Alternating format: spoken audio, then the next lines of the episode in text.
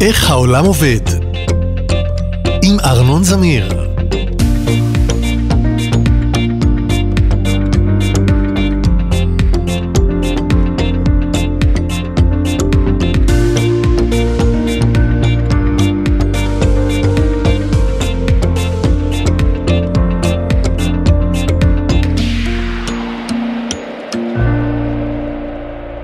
כשאסטרונאוטים טסים לחלל, הם צריכים לחשוב מראש על הכל.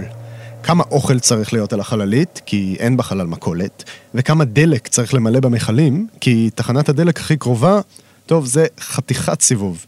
אפילו כמה חמצן האסטרונאוטים צריכים לקחת איתם, כדי שיהיה להם מה לנשום. גם על זה צריך לחשוב מראש ולהביא מיכלים עם כל האוויר שאתם חושבים שתרצו. ומה עם חלקי חילוף לחללית? אחרי הכל, חללית היא רק מכונה. כמו מכוניות, מקררים וטלפונים ישנים, גם חלליות מתקלקלות לפעמים. פה נקרא צינור, שם נשחק איזשהו חיבור, וכאן עכבר אכל את הכפתור שמדליק את האור בשירותים. אז מה, נשב בחושך? ובגלל שגם מוסך, או מעבדה לטלפונים, אין בחלל, חלק מהאימונים שעוברים אסטרונאוטים מלמדים אותם איך לתקן את החללית אם קרה ומשהו יתקלקל. הם מוכנים כמעט לכל מקרה, אבל תמיד יש מגבלה על כמות החלפים, חתיכות של חללית להחלפה, שאפשר לקחת. אסטרונאוטים עלולים למצוא את עצמם עם תקלות שקשה מאוד לתקן. בשנת אלפיים ושבע עשרה ניסו לראשונה בנאסא, סוכנות החלל האמריקאית, לפתור את הבעיה הזאת בשיטה מקורית, מדפסת תלת מימד. מדפסת תלת מימד היא מכונה שמחוברת למחשב ומייצרת עצמים פיזיים תלת מימדיים, כלומר, כאלה שיש להם נפח. מדפסת רגילה מתחברת למחשב ומדפיסה דברים שטוחים, כמו מסמכים או תמונות. מדפסת תלת מימד מדפיסה חפצים. למשל, אפשר להדפיס פסלונים של דמויות ממשחקי מחשב, מטלים, ידיות, כפתורים, קופסאות, פסלים, מנגנונים מכניים, בניינים, חיות כיס, בננות, פינגווינים, הכל. בין היתר אפשר להדפיס חלקי חילוף לספינות חלל. ואם אתם מודאגים מזה שזה עוד לא ממש שימושי, אז תדעו שבספינות אחרות, כאלה ששתות בים, זה כבר קרה. יש ספינות ענקיות של צבא ארצות הברית, שהשתמשו במדפסות תלת מימד ליצירת חלקי חילוף ולתיקון תקלות, בלי לחזור אל החוף. אז איך עובדת מדפסת תלת מימד? כלומר, איך מדפיסים חפצים? מתחילים בקובץ ממוחשב שדומה לקובץ של תמונה או של סרטון וידאו. קובץ של הדפסה תלת מימדית מתאר את העצם שאותו אנחנו רוצים להדפיס מכל הכיוונים. זה כמו ציור, אבל מלפנים ומאחור, מימין, משמאל, מלמעלה ומלמטה. יש תוכנות מיוחדות במחשב שבהן מסרטטים קבצים כאלה, והן נקראות תוכנות לעיצוב תלת מימדי. למשל, אם אנחנו רוצים להדפיס בתלת מימד מלחייה, בקובץ יהיה סרטוט שלה, באיזה גודל היא, איפה ממוקמים החורים ואיך סוגרים את פתח המילוי. קובץ שמתאר בננה יכלול את אורך הבננה מקצה לקצה, מידת העקמומיות שלה והאורך של הצ'ופצ'יק הזה בקצה. קובץ של עגבניה יכיל את קוטר העגבניה, את מיקום הפלחים ואת הצורה של העלים, וכן הלאה וכן הלאה וכן הלאה. במדפסת עצמה יש ראש הדפסה.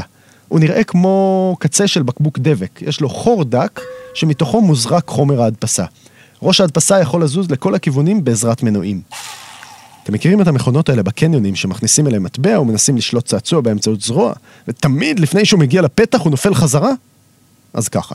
כמו שהזרוע הזאת זזה ימינה ושמאלה ואז יורדת למטה ולמעלה, בערך ככה יכול ראש ההדפסה לזוז לכל הכיוונים. במחשב יש תוכנה שאחראית לפעולת המדפסת. היא קוראת את הקובץ ומחלקת את העצם שבו לפרוסות. זוכרים את העגבנייה מהקובץ האחרון?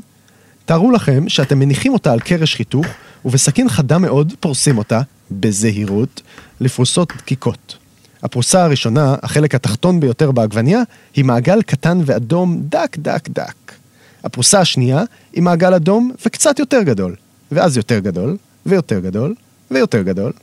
אם תסדרו את כל הפרוסות אחת על השנייה, תקבלו את העגבניה בצורה המקורית שלה. אולי טיפה יותר מאוחה וקצת יותר רטובה, אבל אמרתי לכם לפרוס בזהירות. זה בדיוק מה שעושה מדפסת תלת מימד. קודם כל היא לוקחת עגבניה, אה, אה, לא. מי שפורס את העגבניה להדפסה שלנו הוא לא סכין, אלא המחשב. הוא יוצר, וירטואלית כמובן, סרטוטים של פרוסות העגבניה, עגולות ושטוחות ודקות דקות דקות. המדפסת מקבלת את המידע על כל פרוסה, ומשתמשת בראש ההדפסה כדי לצייר את השכבה הראשונה, את העיגול הכי קטן. כשזו הסתיימה, ראש ההדפסה עולה מעט, פחות מחצי מילימטר, הוא מצייר את השכבה השנייה, עיגול קצת יותר גדול, על השכבה הראשונה.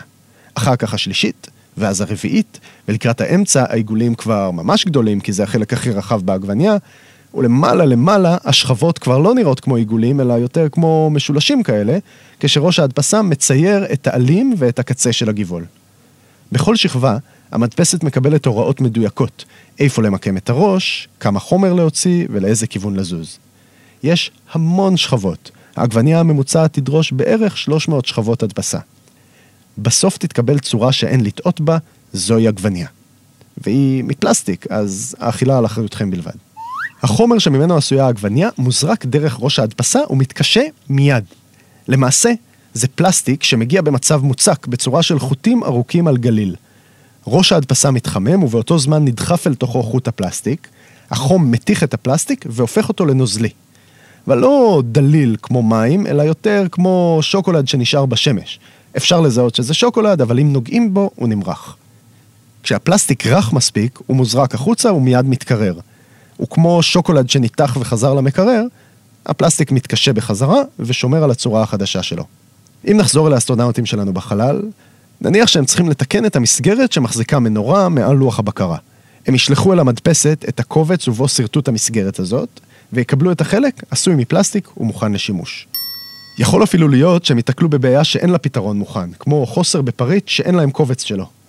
מהנדסים על כדור הארץ יוכלו לפעול במהירות ולתכנן את הפתרון, ואז לשלוח את הקובץ אל החללית, שם הוא יודפס במקום. זה כמו שבמקום לשלוח עוגה בדואר, היינו שולחים את המתכון. זה הרבה יותר מהיר, אפשר ליצור ככה הרבה יותר סוגים של עוגות, וכמובן הציפוי לא נמרח על כל המעטפה. במדפסות פשוטות מהסוג שתיארתי פה, ההדפסה נעשית בצבע אחד ובחומר גלם אחד בכל פעם. כלומר, אם אנחנו רוצים עגבניה בצבע טבעי, נצטרך להזין את המדפסת בחוט פלסטיק אדום. אם אחר כך נרצה להדפיס בננה ולא נחליף את החוט, תתקבל בננה אדומה. יש עוד כמה סוגים של מדפסות תלת מימד, למשל כאלה שבמקום להתיך פלסטיק, מטפטפות דבק על אזור ההדפסה. את הדבק המדפסת יכולה להרבב עם טיפות קטנות של צבע ולקבל עצמים צבעוניים, ככה שלא יהיו לנו רק בננות אדומות. סוגים אחרים של מדפסות יורים קרן לייזר על מיכל של נוזל מיוחד, שמתקשה איפה שהקרן פוגעת בו, ויש אפילו סוגי מדפסות גדולות שמדפיסות בתים שלמים מבטון. ולאן עוד אפשר לקחת את המדפסות? הרי בחלל כבר היינו. אז יש כבר מדפסות של שוקולד, יש מדפסות של פנקייקים, יש מדפסות קפה ואפילו מדפסות של מזון בריאות. יש מדענים בירושלים שמפתחים מדפסות שיוכלו לקבל מתכון דרך האינטרנט ולהדפיס ארוחה שלמה. במקומות אחרים מדפיסים אברי גוף, וכבר יש בעולם כמה וכמה אנשים שמסתובבים ובגופם חלקי עצמות, שיניים ואיברים אחרים שנוצרו במדפסת תלת מימד. פה בישראל משתמשים במדפסות כאלה כדי לתרגל ניתוחים. רופאה שעומדת לפני ניתוח מסובך, מדפיסה בתלת מימד את גוף המטופל שלה, ויכולה לבצע את הניתוח כולו על מטופל מזויף. ככה בתור תרגול. זה מאפשר לזהות קשיים בטיפול ולתכנן איך לעשות את הניתוח, ככה שבזמן אמת הוא יהיה בטוח וחלק ככל שניתן. ואולי בעתיד זאת תהיה התשובה כמעט לכל שאלה. חסר לכם משהו בבית? תדפיסו.